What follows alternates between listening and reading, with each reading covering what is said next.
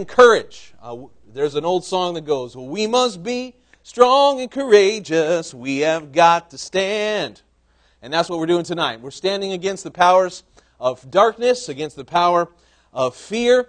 And uh, we're so glad that you are here once again this evening. We want to open up our Bibles tonight, Exodus chapter 3. And we're going to also have another scripture that we're looking at this evening. Uh, we want to look at Luke chapter 9 uh, toward the end of the chapter there, verses 57 and 58. So again, Exodus chapter 3 and Luke chapter 9, verses 57 and 58. And uh, man, I'm so grateful for what God is doing. Uh, you have no idea all of the miracles that had to have happened in order for us to be right where we are tonight. You have no understanding of uh, all that God has been doing behind the scenes, and I would just want to say thank you. Thank you for the faithful p- people of this congregation who give and who support and who labor. I want to say thank you to everyone who was on outreach yesterday. Uh, we have special uh, a place in the hearts for people who outreach, and um, and you get special dibs on the goodies when I come back from overseas, a candy and Turkish delights and chocolates and all kinds of good things. Uh, so, one more reason to be on outreach is uh, you never know what kind of goodies you'll get. Hallelujah. But in addition to that, I want to ask you to pray. Uh, I know yesterday I prayed for a couple of people. We prayed with some people on outreach, and God is moving. God uses outreach in a powerful way. So, uh, just encouraging you in all those things tonight. So, this evening, we are continuing in a series of sermons that started back a few weeks ago, and we found ourselves here tonight at part four. The name of this series is Defeating Your Ites. And I was inspired to do this sermon as I was reading through uh, the book of Exodus and then into the book of Leviticus and Numbers uh, in our Bible reading plan. And uh, a thought occurred to me as I was reading about how God had promised his people uh, this incredible land. The Bible calls it a land flowing with milk and honey, a land of great blessing, a land that had been set apart by God for God's people. But uh, when God gave the promised land and set that destiny before them, how many know tonight that it was a gift that included a lot of problems?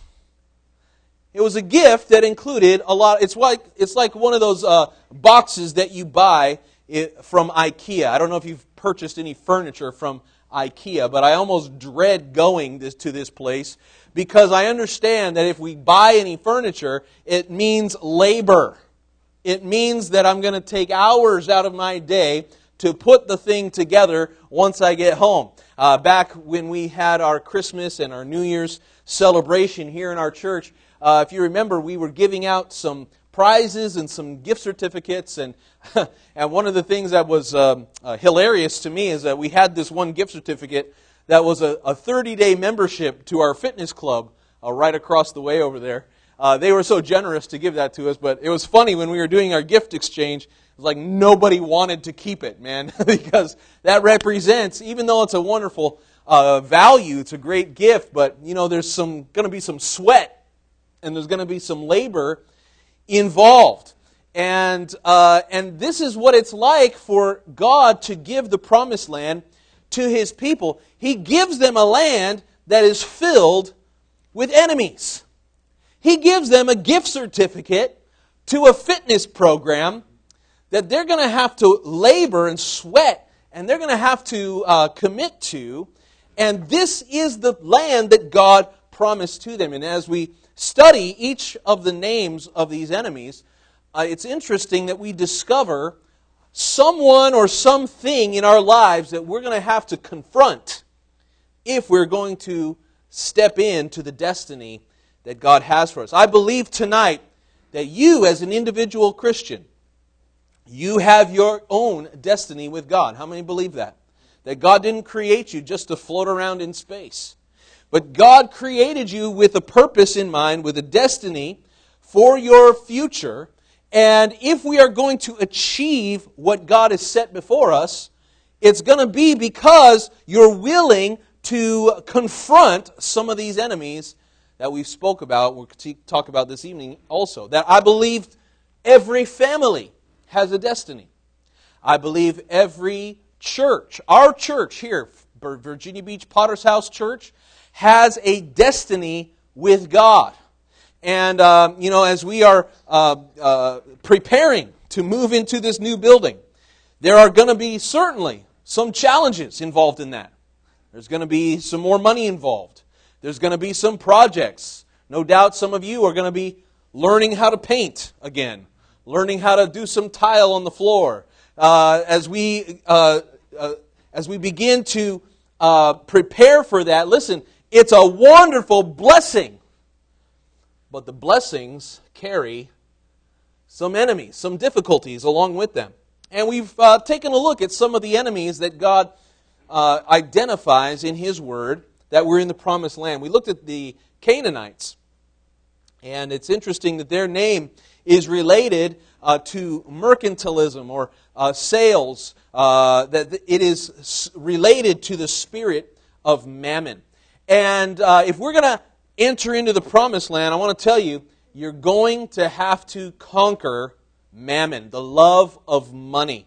Holding on tightly, as I mentioned before, tightly to things that really are passing away. We looked at the Hittites, which turned out to be pretty providential, I would say, because just as I was preaching about the Hittites, this enemy, their name meaning terror, fear, meaning the thing that causes panic in our lives, to paralyze us and stop us in our tracks. Listen, if we're going to reach our destiny, we cannot let the Hittite spirit of fear stop us. We have to overcome.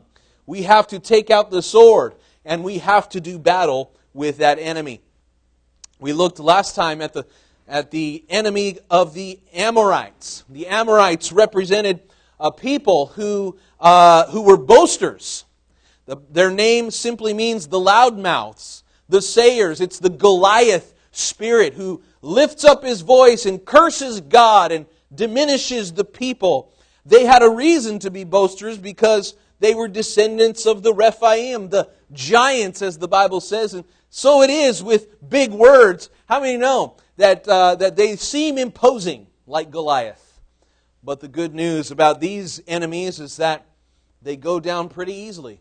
David, it only took him one stone to defeat Goliath, but a big heart was necessary. If we're going to reach our destiny with God, if we're going to enter our promised land, we're going to have to defeat the words that the enemy whispers in our ears that seem so taunting and so massive that we could never defeat them.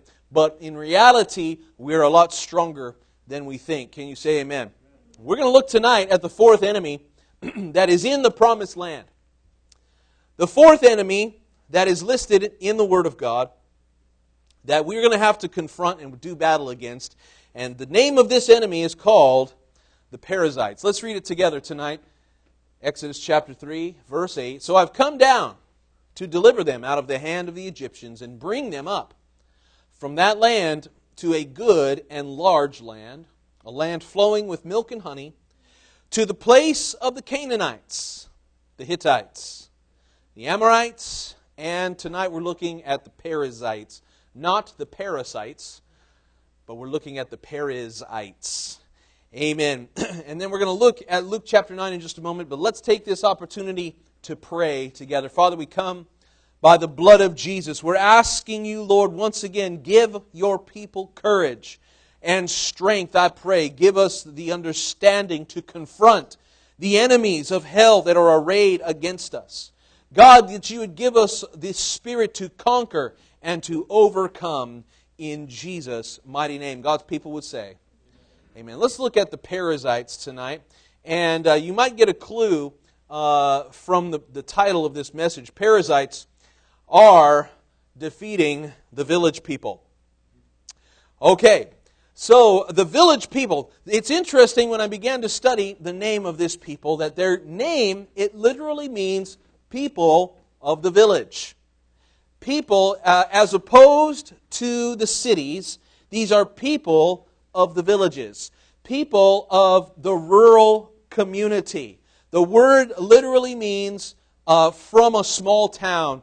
And what we can learn from that tonight, the enemy that we must defeat is the spirit that falls in love with home and with comfort, with familiar places.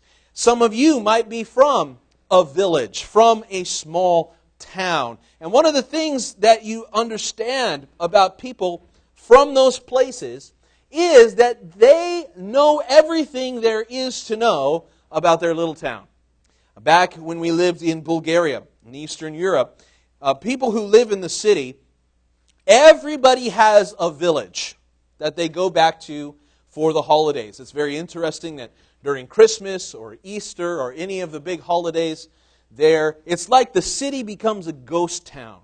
And what that is is that people are leaving the cities, they're off of work, and they're traveling maybe two or three hours uh, to a little village, a little community of you know just uh, uh, less than a hundred families. It's out in the countryside. It's usually a farm. It's usually a place that's very calm and quiet and serene and idyllic, and it is a nice place to go visit. Uh, one time we had the pleasure, one of these Easter holidays, uh, we took the opportunity with Pastor John Dumas. Uh, some of you might know him, but he was, uh, he was a missionary in Bucharest at the same time that we were missionaries there in Bulgaria. And, uh, and so his wife was, uh, had a family who lived in one of these villages. And he wanted to take us out there to experience what the village life was like. And it was incredible to me because as we went out there, uh, it was literally like traveling back in time. It was, uh, you know, uh, we, we left Bucharest, a large, bustling, westernized city, lights and cars everywhere. And as we were driving, it only maybe an hour outside of the city limits, but it was, we began to notice a change in the landscape. It was, the city began to fade away. And even uh, on our last trip, Jaylee came with us, and we went to a village that was very much like this.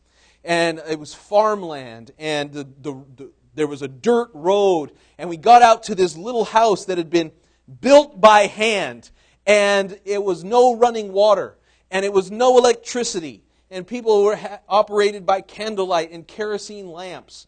And, uh, and man, you just stop talking for a moment, and you're like, whoa it's really quiet out here.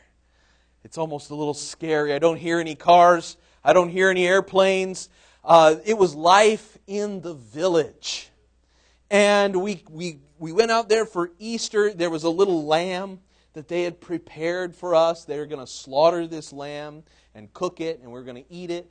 Uh, and, you know, we got there and we saw this little lamb, and I've preached about it before, but, uh, you know, I felt so bad because they took this lamb and, you know, they, right in front of us, they cut its throat and they're bleeding out, and it's, oh, it was so heartbreaking, and we were crying, my wife, too, oh, little lamb. And, and then they hung it up by its back feet, and they began to pull all of the skin off. Oh, it's terrible. And uh, they began to cut it apart, and, uh, and then they put that thing on the grill. And at that point, we stopped crying and we started getting very hungry. And we were saying, Thank you, little lamb, for your sacrifice. Oh, what a wonderful day we had. And we learned how to eat garlic on that trip. There was a little Baba, a little grandma who lived out in the village. She she didn't she'd never seen a cell phone a computer in her life. She they didn't even have a television no electricity. But there she is. You know what she was doing? She was sitting at the table and she was peeling garlic cloves for us. And she would take a garlic clove uh, wrap it up in a piece of bread and just be handing them out the whole time. Just a bread with a whole clove of garlic. Man we were stinking up the place. It was beautiful. But that is life in the village. Very few distractions, a lot of comfort. You get things the way you like them, and they stay the same. Life in the village is protect- predictable. Life in the village, you know what you're getting.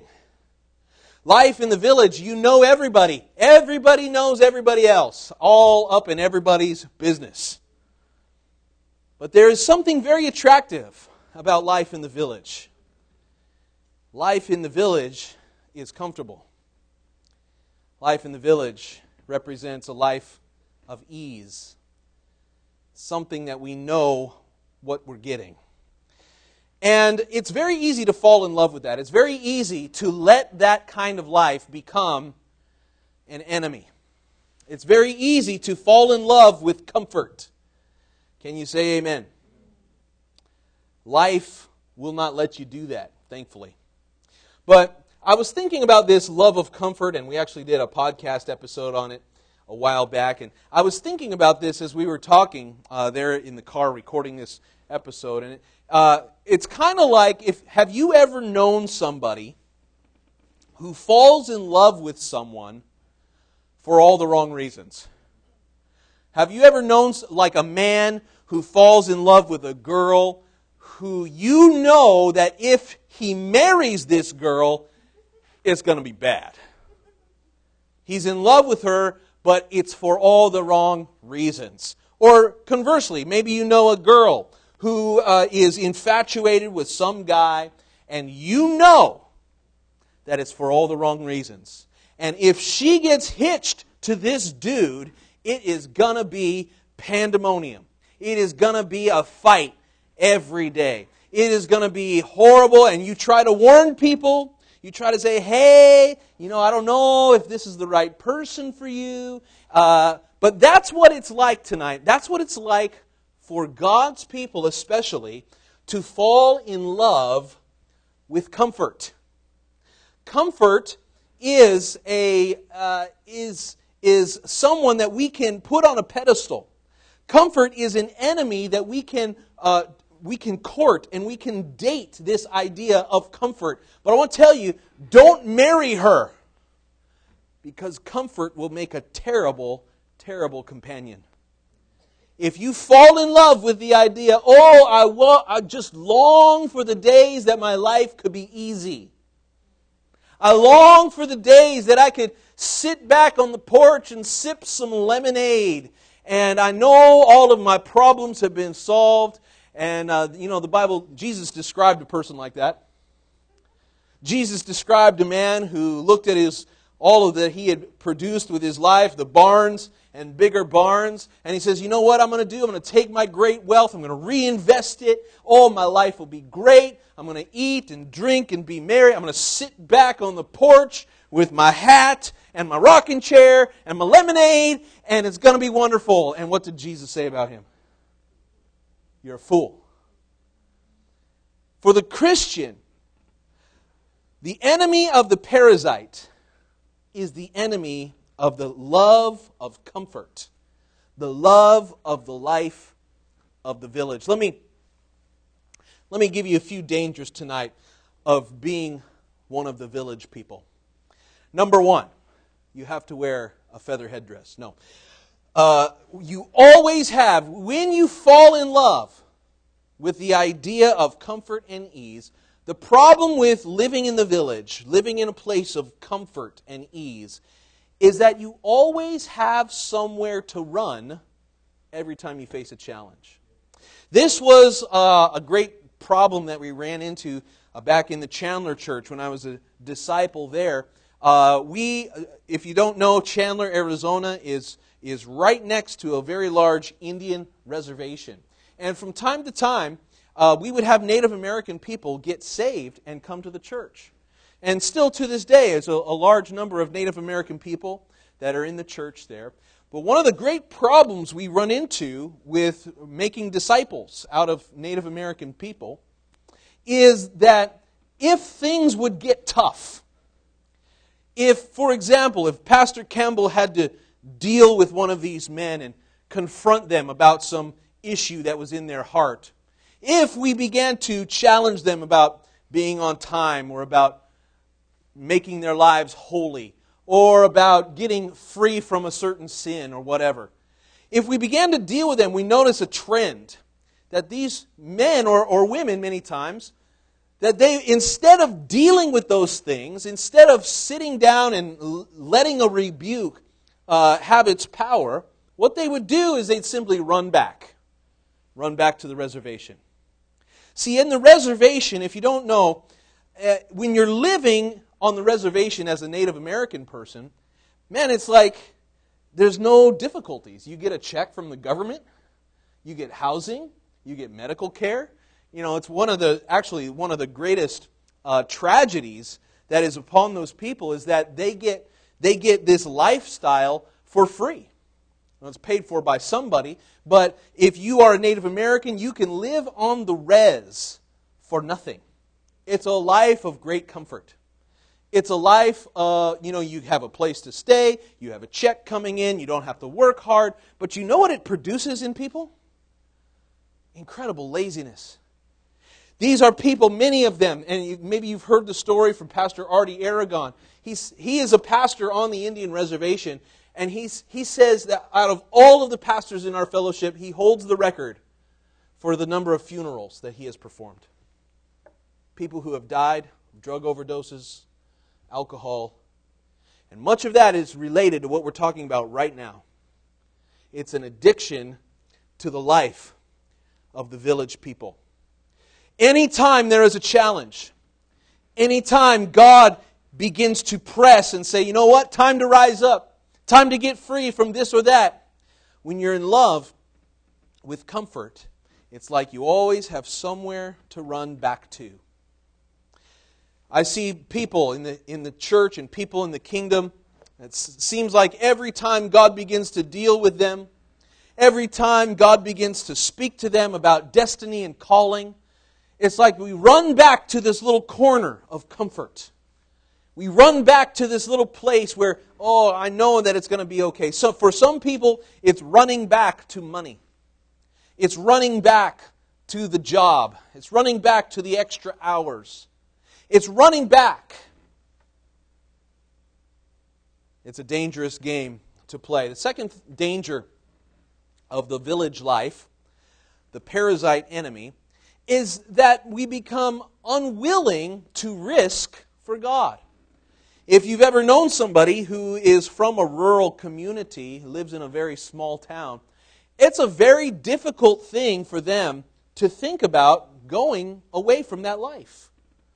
This is why some people join the military, because uh, for them, it's the only way that they see that they can get out of that tiny little community. But one of the things of living in a village, in a place like that, is it's very scary. The, the idea of leaving this, this place, this little bubble of comfort, and to venture out into other things. And what that is, is an unwillingness to risk unwillingness to risk. Now, the fact that you are here tonight, the fact that you are not huddled up in your home tonight, tells me that every one of you, you have a certain willingness to risk, right? There is some kind of risk. Uh, you know, if we, if we allow um, the, the, um, the panic of the hour to affect us, then, you know, that risk in our minds can become bigger and bigger until it overwhelms us. But you know, there is a certain risk to everything we do. But there is a truth about risk. If you're unwilling to risk, then you'll never receive a reward. If all you do is stay in the village, you will never see the benefits of leaving. You'll never see, you know, uh, some people who n- would never get on an airplane. I, it's almost funny to me with how much I've traveled on airplanes, but, you know, sometimes I'll meet somebody never been on the airplane. You always know them. The people who've never been on airplanes before, when they're on the airplane, you can look around and see those people. You know, they're holding on tightly to the armrests, they're gritting their teeth, they're closing their eyes, they're sweating. And, and, and that's mostly, these are people with a village mentality. Never want to venture too far, unwilling to take risks. The third problem with village people is that they're small minded. Small minded people have a small God who is, has only a limited amount of power.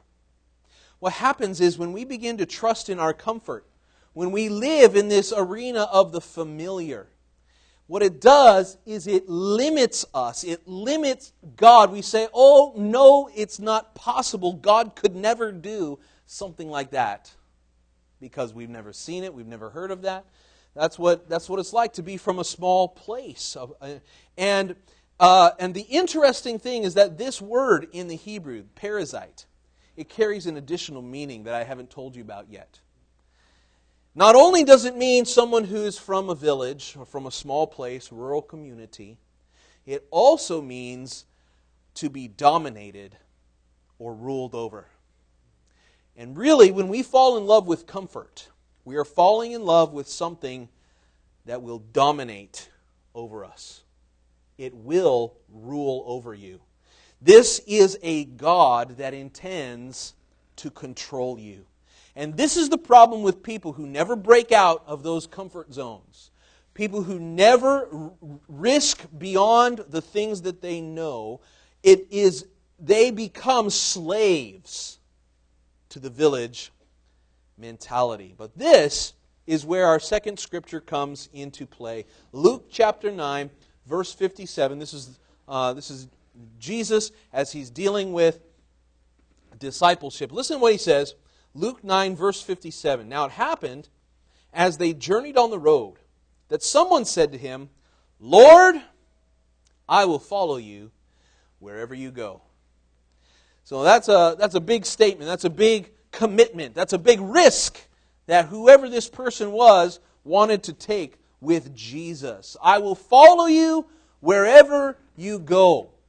This is a person who's trying to break out from the village mentality, break out from the familiar. Jesus, I want to be with you. And look at how Jesus responds to him. Foxes have holes, birds of the air have nests, but the Son of Man has nowhere. Everybody say nowhere. The Son of Man has nowhere to lay his head. In other words, tonight, he's telling this person who's made a big proclamation and a big promise, he's saying to him, if you're going to follow me, if you're going to be involved in my lifestyle, you're going to have to get used to being uncomfortable. A fox has a hole that he can crawl into and hide. A bird has a nest that he can go and have a little breathing room. But the Son of Man, the Son of Man who came to redeem the world, he says, I don't even have a place to stay. I don't know where I'm going to sleep tonight, to be honest with you. That's what Jesus is saying. I don't have a plan. Uh, he, Jesus had everything that he needed, right? He had a connection with God. He had, uh, he had wisdom and understanding. He had the Spirit. He was perfectly led, perfectly obedient to the Holy Spirit. But one thing he did not have is he did not have assurance. He did not have the spirit of the parasite, being in love with comfort and ease. If you're going to be successful in stepping into destiny, there's got to be a piece of this at work in your life. See, when we're talking about defeating the enemies in the promised land, this is more than just, you know, swinging a sword and doing battle. What we have to understand is that we are taking a stand against these mentalities. By fighting against these enemies, we're making a statement that you are incorrect. Your way of life, your worldview does not line up with the kingdom of God. And if we're going to take in, if we're going to take the promised land that God has for us, you and I are also going to have to do that. We're going to have to make a judgment in our lives that I will not allow the parasite to live in my promised land. I will not become one of the parasite people. In fact, I'm going to fight against it directly. Defeating the love of home. Oh, it's nice to be home, isn't it? You almost don't want to leave home at all. You know, I'm thinking about a 14 day quarantine, and I'm thinking to myself, eh, it wouldn't be so bad. There's a few projects I could get done around here. Uh, I could catch up on my sleep, you know what I'm saying? Home is a, is a wonderful place to be, but you can't fall in love with it. Home may be a place of comfort, but you don't want to get married to the idea of comfort. How do we defeat this enemy? that calls and beckons to us, oh, just come home. Well, there's a little two letter word that will inspire you tonight, and it is the word go. And the idea of go, the idea of stepping out for God, is interwoven throughout all of the Word of God. It is there, written on the back wall. The first word of the Great Commission is the word go. When God spoke to our forefather in the faith, Abram, he said to him in Genesis 12, verse 1, he said, Get out. Say, Get out! Is that comfortable? Is that fun all the time?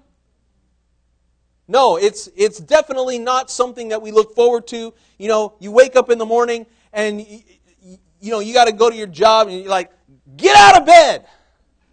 Nobody likes that. Man, I want to be comfortable. I want to sleep a few extra hours. I want to do some, I want to, man, I just want to lay back. Man, and when I, when I finally roll out of bed, I just want to eat some bacon and drink some water and I want to, man, I, I want to be home. But listen, if you live your whole life like that, what will you accomplish? The Lord said to Abram, Get out of your country, get out from your family and from your father's house to a land that I will show you. God's first command to the father of our faith is get out of here, Abram. You're too comfortable. You're not going to experience the blessing that I have for you until you move, until you change your physical location. We're living in a generation now where people are, young people are living with their parents for more and more years. It seems like, you know, it, I, when I was a teenager, man, I could not wait to get my driver's license. It was like, man, that, that seemed like the pinnacle of my existence as a human is to get a driver's license so I could go wherever the heck I wanted to go. It was the, the freest experience. I had this 1978 piece of junk, but you know what? I could drive it all by myself. And I could go where I wanted. And listen, yes, that means I had to work a job. That means I had to pay insurance. That means I had to put gas in that eight cylinder beast. Man, that, but man, back in those days, late 90s, man, gas was cheap. I'm starting to sound like an old person. But man, it was freedom. I was like spread my wings, 16 years old, and I could do what I want. And, uh, and it was more than just a permission. It was, it, it represented to me taking a risk. It represented growth as a human being, as a man. We've got to defeat the love of home. That's why in marriage, God describes marriage like this. He says that a, man will leave his father and his mother and be joined to his wife. That there is a leaving that must take place before a successful marriage can be bonded together. It's the spirit of fighting against the Perizzite. Jesus said in our scripture in the Great Commission Go into all the world and preach the gospel to every creature. In other words, we cannot accomplish this without a sense of discomfort. We're not going to sit on our couches and be successful preaching the gospel. We're not going to be comfortable. We're not going to reach nations without digging deep and giving and laboring. We're not going to see all that God has for us unless we take a stand against the Perizzites. Jesus said to his disciples on that last day before he ascended to heaven, He said, You shall receive power when the Holy Spirit has come upon you, and you shall be witnesses to me in Jerusalem, that's where they were. In Judea, that was the surrounding region. In Samaria, that was the place down the road that Jews didn't like to go. And to the ends of the earth. Jesus is saying that you're going to have power when you go to be my witnesses in these ever growing concentric circles of influence. You're going to get further and further away. Listen, you can't do that when you're in love with comfort. Every one of the disciples that was there that day became martyrs for the faith because they obeyed the commandment to go, to give up their comfort, to give up their love of ease and the familiar. And, you know, we know that uh, Thomas, the Apostle Thomas, that he ended up becoming a martyr in India. Uh, to this day, uh, we, we, believe that he is the one that went the furthest, traveled the farthest distance uh, away from Jerusalem. Do you think that he was comfortable every day? Do you think that he had a place to lay his head? Do you think that every day was easy? Oh, far from it.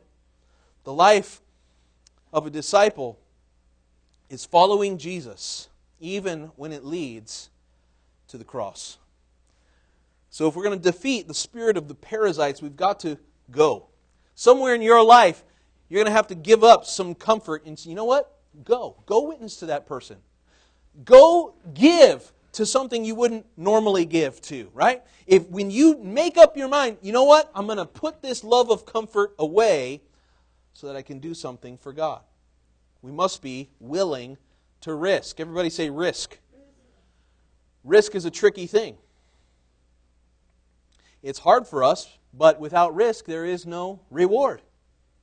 Behold the turtle,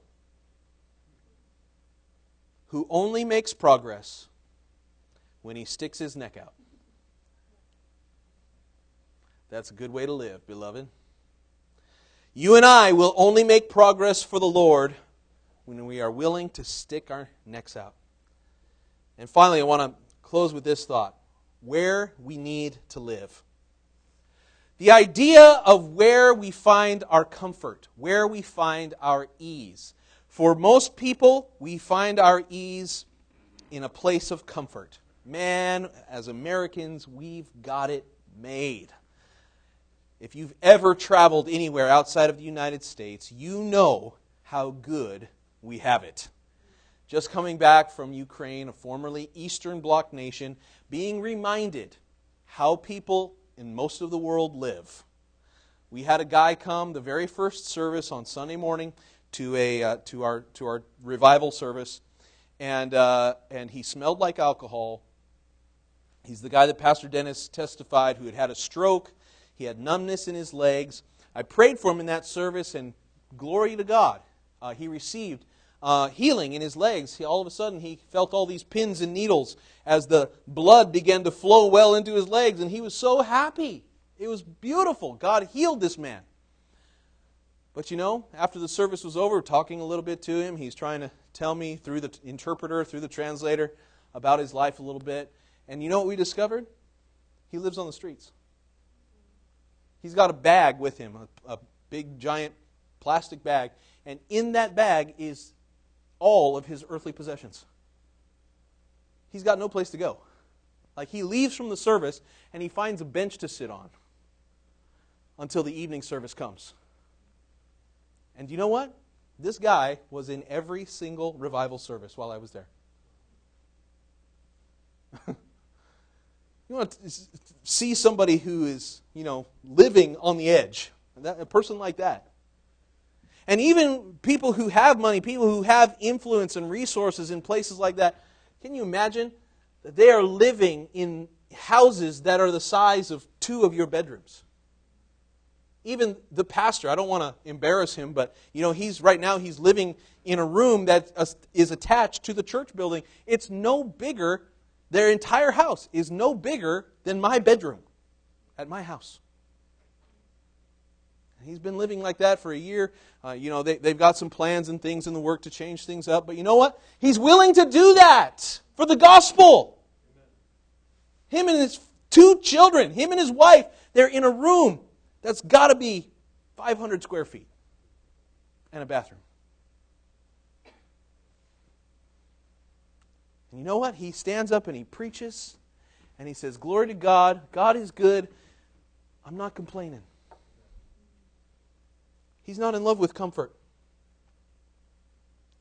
That's because the place that he has chosen to live is not in a place, but in a person. I want you to hear this tonight as we close. The place that we choose to live is not a place, is a person. Jesus said these words in John chapter 15, verse 1. He says, I am the vine, my Father is the vine dresser. Every branch in me that doesn't bear fruit, he takes away, and every branch that bears fruit, he prunes, that it may bear more fruit. So, verse 4 Abide in me. That means make your home, be comfortable in me, and I will abide in you. So, the home, every one of us has a longing to be home. You know what the problem with that longing is? We will never fulfill that longing completely in this life. No matter how nice your house is, no matter how filled your refrigerator is, no matter how comfortable your mattress is, your longing for home is more than a material desire. It is a spiritual desire. And that desire will never truly be fulfilled until we abide in Christ. Do you know what happens, you know, when we chase after this love of comfort, this love of materialism and wealth? See, the problem with it is you can get the nicest house on the block, but then you're looking at the next block. Oh, man, that guy's got a nicer yard than me. Oh, man. Man, his lawnmower is better than mine. I need to get that other lawnmower. You know, the kind you can ride and drive on? Man, my, this lawnmower's a piece of junk. That's what we do, right? And we start comparing. Oh, man, I, have been driving this car for five years. That's too long. Too long to drive a car for five years. My neighbor just got a new car. I got to be like them. I won't be comfortable until I get that. And so the irony of falling in love with comfort is that it produces less comfort, not more. In the end, you'll be less comfortable because you'll be so dissatisfied with your life. That's why, beloved, Jesus says, Abide in me, and I in you. Make your home in Christ, not in the world, not in material things. As we choose to place our home in the heart of Christ, we begin to strike the death blow to the enemy of the Perizzites who stand in the way of God's promises. I want to close with this little poem. It says, There was a very cautious man who never laughed or played. He never risked, he never tried, he never sang, never prayed. And when he one day passed away, his insurance was denied, for since he never really lived, they claimed he never died. Don't be that person refusing to risk, and failing to really live. The true Christian life is a life of adventure, a life of taking risk and receiving reward. I want to tell you, I would not be who I am today unless somewhere along the way I took a few risks. You know, moving away from this building, we've got a nice place here. We've got a good space. We've got a nice facility. It's something of a risk to go into this new place and to increase our, our payment each month. But you know what? No reward without a risk. And I believe tonight that God has promises ahead of you, but you've been afraid to let go, afraid to leave the village. You've been afraid to confront this idea of less comfort instead of more. I believe tonight, as we make our home in the will of God, in Christ, we abide in Him. It won't be comfortable, it won't be easy, but it will be worth it. Let's bow our heads tonight and close our eyes.